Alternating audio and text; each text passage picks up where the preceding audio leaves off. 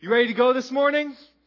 Oh, good. I, am ready to go too. Go ahead and open your Bibles to Philippians chapter 4.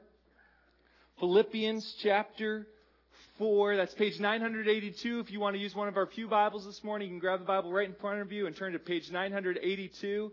That's where you will find Philippians chapter 4. We are, we've made it to the end, folks. We've done it. We've made it to the end of this letter uh, to the church at Philippi. And our purpose for going through this series was that Christ would be exalted and that our joy would be secure. We wanted Christ to be elevated and glorified in our minds and in our hearts. And it's only when that happens, it's only when we see Him as supremely valuable that our joy will be secure because joy is the sustained gladness of our spirit that's produced by the Holy Spirit as we see Christ as glorious. And so true joy is not something that we can choose directly. We, we can't just flip a switch and choose to be joyful because feelings and emotions don't work that way. We have, we have a God that does not ignore our feelings. He's, he's given us books like the Psalms to, to help us process what we are feeling. We have books like the, the book of Philippians that are intended to give guidance to our emotions. And, and joy is one of those emotions. It's a gift from the Holy Spirit that we will experience as we focus our attention on the supreme value of knowing Jesus, which is why we can have joy no matter what we're going through. No matter what our circumstances are, because joy is not dependent on our circumstances. It is dependent on seeing Jesus for who he is. In fact, we've seen in this series that joy is best seen in the darkness. It's when our present circumstances are dark that the light of joy really shines. The most joyful book in all of the Bible, the book of Philippians, was written from the darkness of a prison cell. And I'm praying that we would see Christ as so glorious and so valuable that we would believe the truth that when, when Christ, I missed a slide here. Oh man, there it is. When Christ is all you have, you have all that you need. I, am praying that we would believe that the gospel is worth our all, that we would work out our salvation with fear and trembling because our fight against sin is an act of faith that God is working in us. We, we've seen that we are to do all things without grumbling or disputing, even clean the ice off your car if you had to do that this morning, wishing that you had parked it in the garage. We, we've seen that the righteousness we need is the righteousness that only Jesus provides. Uh, so Jesus is not just someone that we need to add on to our lives. As believers, Jesus is our life. That we've seen that gaining Jesus is worth losing everything. Paul counted all things loss for the sake of knowing Christ. We saw motivations to keep pressing on. We don't want to be complacent in our walks with Jesus. We, we've seen that Christian unity is found in Christ. And then last week, Pastor John showed us the biblical filter for what we think about. Because gospel thinking leads to gospel living. And so we want to meditate on what is true and honorable and just and pure and lovely and commendable and excellent and worthy of praise. Gospel thinking leads to gospel living. And that brings us to our final message in this series, in this wonderful book of Philippians.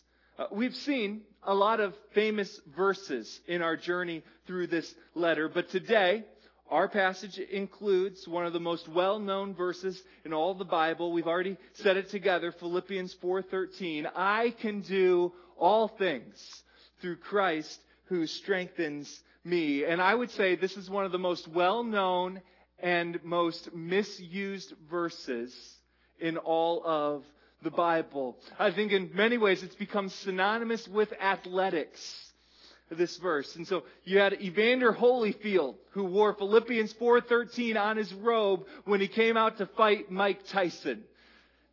I was seven then, not to age you at all. I, and the, I can do all things through Christ who strengthens me means I can beat up Mike Tyson. Yes. That's what this verse means. And then he did, right? And you're like, yeah, you can do all things. Way to go. And then he lost to Lennox Lewis. Oh no, the Bible's not true anymore.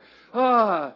Uh, Steph Curry wrote this on his sneakers right? During the playoffs. I can do all things through Christ who strengthens me. Tim Tebow had it on his eye black, right? When he was, when he was quarterback. Philippians 4.13. I can throw the knockout punch. I can hit the game winning three. I can throw the touchdown. Maybe when some of you were in college, this was the verse you tried to claim when you were taking a test you hadn't studied for. I can do all things through Christ except study. I'm going to ace this test. I can do all things. If any of you have made Philippians 4:13 your life verse, I'm not going to ruin it for you this morning. I promise. I, I want you to know that this verse is even better. This verse is even better than, than we realize. It's even better than being able to throw a knockout punch or hit a game winning three or pass a test. It's better than that. And, and when we see the context, when we see the context around this verse, it takes on a completely different meaning because this passage is about contentment. It's about contentment. Look with me at Philippians 4 and verse 10. Paul says, I rejoiced, because that's what he's been doing this whole letter. I rejoiced in the Lord greatly that now at length you have revived your concern for me. You were indeed concerned for me, but you had no opportunity. Let me stop here real quick and, and explain the main reason that Paul wrote this letter to the Philippian church was in response to them having Epaphroditus deliver a gift to him while he was in prison. And, it appears that the Philippian church, they took up a collection for Paul and they, they had it delivered to him. And we're going to see later in this passage that they had supported Paul in the past. And, and then there was a time where they were unable to get aid to him, but now they were able to have someone deliver their financial support to him. And this whole letter sort of comes as a thank you in response for the gift that they have given him. And, and the Philippians' concern for Paul's needs leads to him sharing about his contentment because his greatest needs have already been met. Look at verse 11. He says, Not that I am speaking of being in need, for I have learned in whatever situation I am to be content. I know how to be brought low and I know how to abound. In any and every circumstance, I have learned the secret of facing plenty and hunger, abundance and need. The, the, main point of our text this morning is that we can be content in Christ. We can be content in Christ. And I believe that this is so important for us, especially during this Christmas season when a lot of people struggle with contentment and struggle with their, this situation. And I believe that this truth that we can be content in Christ should be so encouraging to us because everyone struggles with contentment. Everyone struggles with contentment. We struggle to be satisfied with what we have, with what we do, with what others think of us, with how we are treated. We think if my boss would just stop doing this, or if my kids would just stop whining for one day, if, if my spouse would stop, start, start helping me with that. And, and we always think that contentment will come in what's next. Right? So when, when you're in middle school, you just can't wait till you get to high school. And then when you get to high school, you just want to get to college. And then when you get to college, you just want to graduate. And then when you graduate, you realize you should probably go to grad school. and then in relationships, right? We just want a boyfriend or a girlfriend. And then we just want to get engaged. And then we just want to get married. And then we just want our spouse to improve in 27 different areas. And then in our careers, we, we just want to get a job. And, and then we want to get a better job. And then we want a promotion. And then we want a raise. And then we want more flexible hours. And then we want to retire. And contentment is that uh, elusive carrot on the stick that we can never quite reach. It's, it's always tomorrow's promise, but the perfect tomorrow just never comes. And Paul is saying, I have learned how to be content today. Not tomorrow, not sometime in the future, not when things change. I have learned how to be content today. I've learned the secret to being content right now, no matter what's happening. So Paul doesn't say he has learned to be content after a situation or he has found contentment on the other side of the struggle. No, he says, I have learned in whatever situation I am right now to be content in the mess, in the middle of losing my job, in the middle of the terrible twos, in the middle of finals week, in the midst of rejection, I have learned to be content today. And that's a truth I hadn't thought about much before. Did you catch what Paul's saying? Paul is saying that contentment is learned. He says he's learned this. So, so contentment is not, is not a gift that we wait for and hope to receive. It, it's not a spiritual gift that some people have and some people don't. It's not a talent that some people are blessed with and others aren't. No, contentment is a trait that we have to learn. And I don't know about you, but I find that pretty encouraging. Because if you are someone who struggles with contentment, and I believe many of us do, we can learn it. We can learn it. We can learn to be content. Paul says, I have learned the secret to contentment, whether facing plenty and hunger, abundance and need. And I love that because Paul is acknowledging, I believe, what most of us feel. Contentment is always hard. Isn't contentment hard? Like, no matter what the circumstances are, contentment is hard. In times of need, Contentment is hard. When you don't have any money, when ramen is all that you can afford, when, when every increase in the price of gas hurts a little bit, when, when you feel all alone, when it, when it feels like no one cares about what you are going through, when it feels like no one understands where you're at, in, in times of need, contentment is hard. But Paul also says that we have to learn to be content with plenty. Did you notice that? Look at verse 12 again. He says, I have, I, I know how to be brought low and I know how to abound. In any and every circumstance, I've learned the secret of facing plenty in hunger, abundance and need. And I think that that is where many Americans find themselves. We have to learn to be content with a lot. And Paul says that's hard too. Because in America, the more that you have, it means the more opportunities you have to want even more than that.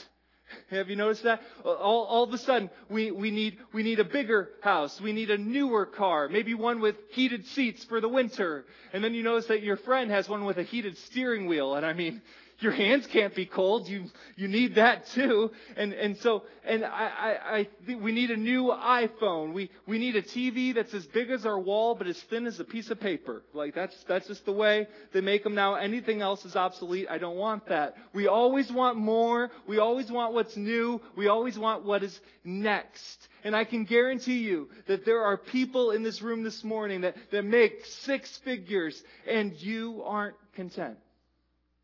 It's not enough. You still need more. There's still something missing. And I think I know more people who are content with little than those who are content with a lot. Have you noticed that too? And, and, and we always think that contentment is just out of our grasp. Like, like we're right on the brink of finding it. And how often do we say, if I only had this, then I would be happy? Right? If I just had this, then I would be happy. One thing I used to do with students is I asked them to make a list of what they needed in order to be happy.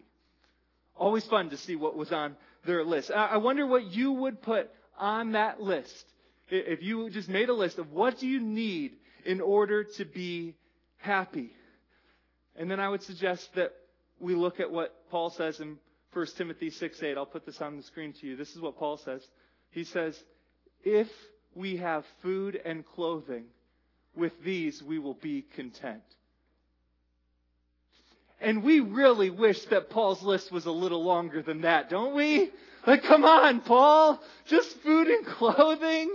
Are you kidding? What about a house, Paul? Don't you need that? He's like, jail's fine with me. Right? Like, what about freedom? These chains are fine. What about a wife, Paul? I'm single and I'm content. I mean, you just couldn't get this guy. He just was content no matter what. And we have a lot to learn. We have a lot to learn about contentment. But, but here's, here's some good news, I think, for us today. Paul wouldn't have been able to write this when he was 20 years old. I don't believe that Paul would have been able to say this as a new believer. Contentment was a trait Paul learned through experiencing both hunger and plenty, abundance and need. He learned it through the highs and the lows, the mountaintops and the valleys, the busy synagogues and the lonely prison cells. So, so you could say that contentment is learned through experience, but I believe even that is incomplete. Because there are plenty of people that go through the highs and the lows of life and they come out the other end bitter and angry and frustrated and unhappy. We all know people like that. The life is just beating them up and spit them out and they are not content at all with what life has brought them. And so just saying that contentment is learned through experience is not enough. And this is what I believe Paul would say. Contentment is learned by experiencing God in your experiences. Contentment is learned by experiencing God in your experiences, experiencing over and over again that He is the one that satisfies, that contentment is found in Him. Paul says, I have learned the secret. And you say, well, what is it? I want to know the secret too. I want to be content. And I believe the secret to contentment that Paul is talking about here is based on things that he said all throughout the book of Philippians. But one place in particular would be Philippians 3, 7 and 8. If you could just turn one page back in your Bible and look at that. Philippians 3, 7 through 8. What is the secret of contentment? Paul was talking about having it all as a religious leader, and he says this, but whatever gain I had, I counted as loss for the sake of knowing Christ. Indeed, I count everything as loss because of the surpassing worth of knowing Christ Jesus, my Lord. The surpassing worth of knowing Christ Jesus, my Lord. I would say from the book of Philippians that the secret to contentment in every circumstance is believing that Jesus is the ultimate treasure believing that Jesus is the ultimate treasure. And, and this can't just be head knowledge. It is experiential knowledge that we need. Going through different seasons of life and learning that Jesus is supremely valuable. That, that He is what satisfies. That, that, that, that He is what you need. So when we have times of need, we learn that He is enough. And when we have times when we're lonely, we learn that He is there. When we have times of plenty and blessing, we learn that Jesus is even better than all of the treasure the world has to offer. We learn that contentment is not found in the gifts, but in the giver. Contentment is learned by experiencing God in our experiences. And so maybe, maybe every stage of life, both the good and the bad, the victories and the defeats, the acceptance and the rejection, the abundance and the need. Maybe all of it is designed by God to teach us that Jesus is always better and He's always enough. That Paul's secret to contentment in every circumstance was the belief that Jesus is the ultimate treasure. He's all that I need. We can be content in Christ. And then, to drive that point home, Paul says this in verse 13 I can do all things through Christ who strengthens me. And all of a sudden, that verse takes on a totally different meaning, doesn't it? Because Philippians 4.13 is not about Evander Holyfield defeating Mike Tyson or Steph Curry hitting the three or Tim Tebow throwing the touchdown. In fact, it would almost be more accurate to say, I can do all things through Christ who strengthens me, even lose the game and still be content. I can not get the job and be satisfied in Christ. I can lose my pension and still have my greatest treasure. Paul says, I can be hungry or full, popular or unpopular, rich or poor, respected or disrespected, healthy or sick, appreciated or unappreciated, married or single, free or in chains, allowed to live or killed. I can do all things not because I'm special and not because I'm super spiritual and not because I'm incredibly gifted, not because I'm especially talented. No, I can do all things because it is Christ who strengthens me. It is His joy. It is His peace. It is His love. He is the one that satisfies. Jesus is the ultimate treasure. Amen, church.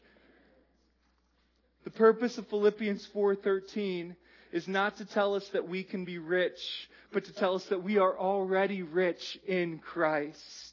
Contentment is not based on what we have. It is based on experiencing the truth that when Christ is what we have, we have all that we need. Uh, that is why Paul could say in chapter 1, if people preach the gospel out of a desire to hurt me, I will rejoice because the gospel is being preached. That is why Paul could say, to live is Christ and to die is gain. Jason Mahorsky suggested to me during the series that perhaps one of the reasons Paul was so joyful in prison was that he thought he might die. And death equaled gain to Paul because death equaled more of Christ. This is why Paul urges us to live a life that shows the supreme worth of the gospel. This is why Paul urges us to do all things without grumbling or disputing. This is why Paul counted everything as lost because of the surpassing worth of knowing Jesus, because Jesus is the ultimate treasure. And so Matt Chandler says Philippians 4:13 is not about chasing your dreams following your passion, pulling yourself up by your bootstraps, and accomplishing anything you want with God's help. It is instead a testimony. A testimony of those who have Christ and found Him to be supremely valuable, joyous, and satisfying. And I wonder if that is the testimony of anyone here this morning. You've gone through the highs and the lows of life, and your testimony is, I can do all things. I can be content in all circumstances through Christ, my treasure, who strengthens me. You have learned the secret.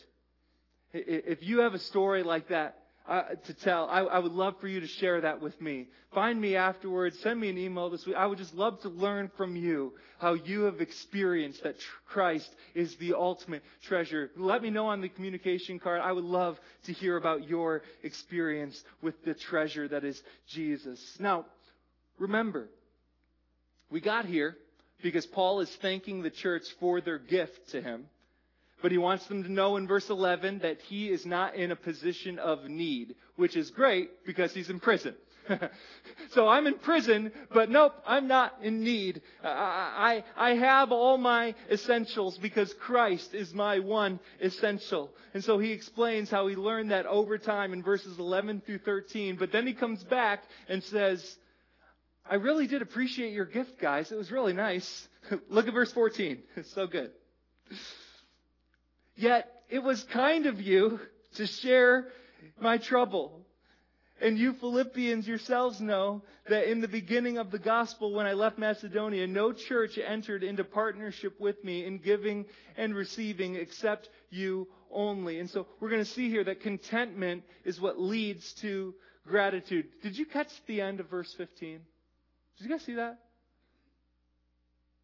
You know that when I left Macedonia, no church entered into partnership with me in giving and receiving except you only.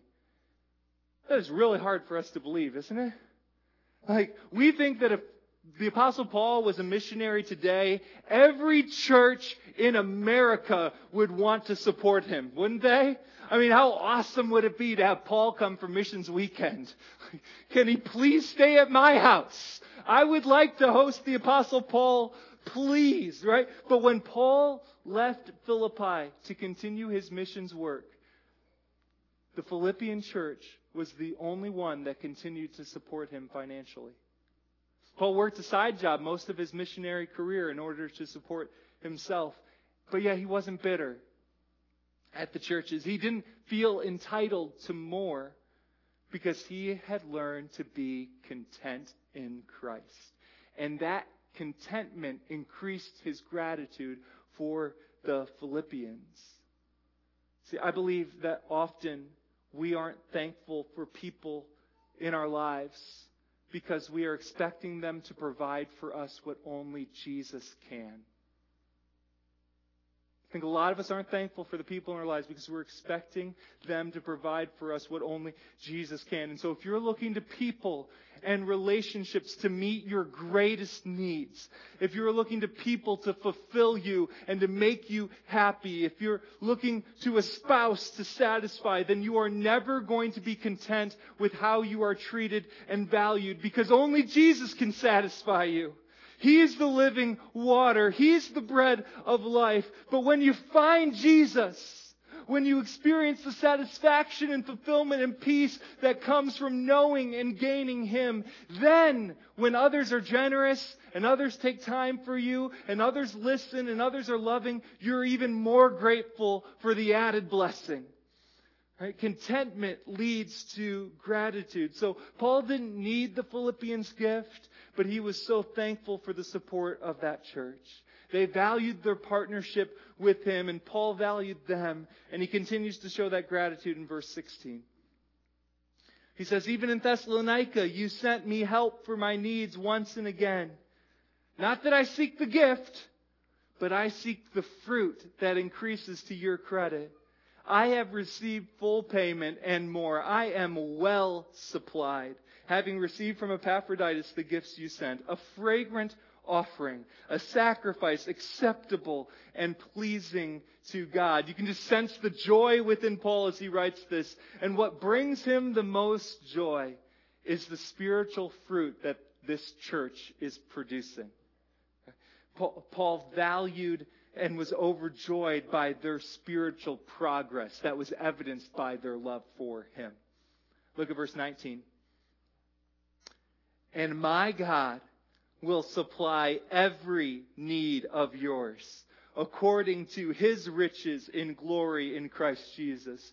To our God and Father be glory forever and ever. Amen. Greet every saint in Christ Jesus. The brothers who are with me greet you, and all the saints greet you, especially those of Caesar's household. The grace of the Lord Jesus Christ be with your spirit. We see here that contentment is connected to confidence. Look at verse 19 again. And my God will supply every need of yours according to his riches in glory in Christ Jesus. So, why was Paul able to be content with a lot or a little when he was full and when he was hungry, when, when he was free or in prison? Because he was confident that God would always give him what he needed. And if we're honest, our definition of the word need is often different from our Heavenly Father's, isn't it? We think, we God, I really feel like I need this, and I don't know why. I'm uh, like, what is going on here? I mean, this seems like a need to me. A lot of times it's different. And just like your kids' parents' definition of a need is very different from yours, isn't it? They need this toy for Christmas. I mean, they would just die if they didn't have, they need a new phone, right? They, they, they need a boyfriend. They need, like, they need all of these things. And, and as parents, we're trying to teach our kids to trust that we know what's best for them. We know what they need. And Paul had learned to trust that his heavenly Father knew what was best for him. He knew what he needed. And if we spend our lives fighting to make sure we get everything that we need, we'll never be content. And Paul is encouraging us to trust that God's resources are greater than ours. Our God is a giver and not a taker. He doesn't need anything from us, but He wants to give us what we need. In fact, we celebrate Christmas because the God who supplies all of our needs saw that we needed a Savior. God saw that we needed to be rescued from the death grip of sin. And God supplied for our need in the person of Jesus. God himself came near to us when we were far from him. Jesus lived the perfect life that we failed to live. He died the death that we deserved to die. He took the just punishment for our sin on the cross. And then he rose from the dead, conquering sin and death. And so when we needed righteousness, Jesus supplied his own. When we needed a sacrifice for our sin, Jesus supplied himself as the perfect lamb. When we needed a warrior king to defeat death, Jesus conquered the grave. And for all who place their faith in the perfect life, sacrificial death, and victorious resurrection of Jesus, your sins are forgiven. You become a part of the family of God, and you can have the confidence that since God supplied your greatest need, He will supply your every need out of the eternal storehouse of His eternal riches. And God's riches are not dependent on real estate increases or stock market gains. Our God's riches are secure in glory. They are eternal. Matt Chandler said this we, we don't want earthly life size salvation. We want eternal life size salvation. And that need can only be met in Christ.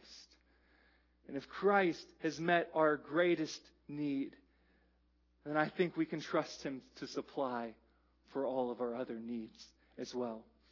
And so maybe you're here this morning and you have never been content.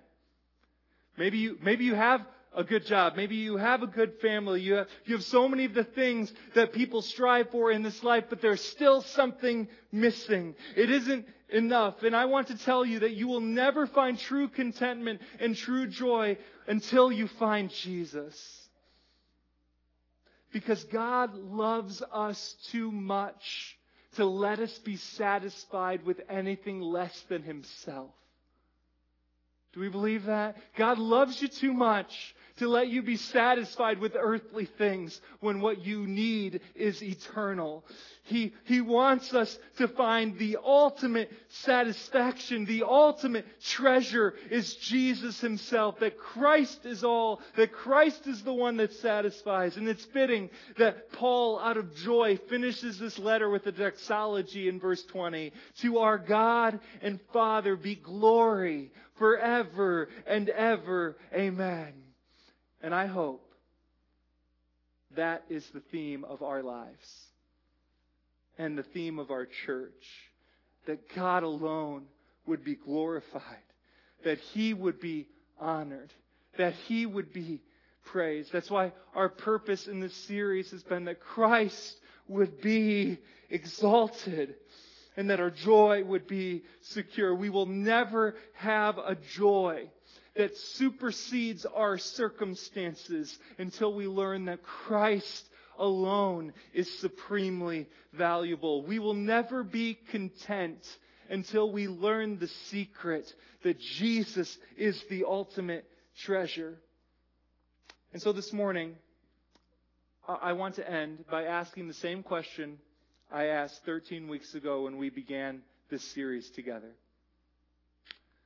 Is your joy secure?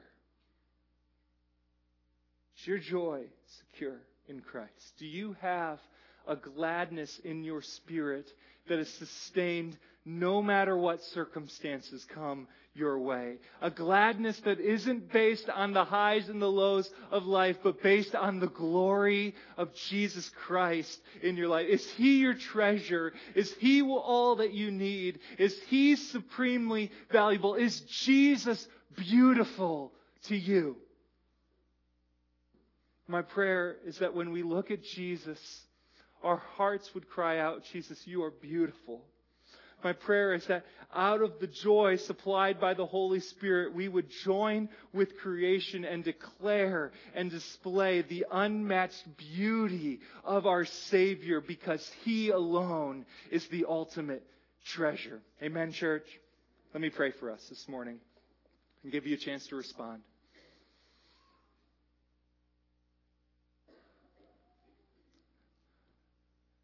God, I'm so thankful this morning that you love us too much to allow us to be satisfied with anything less than yourself.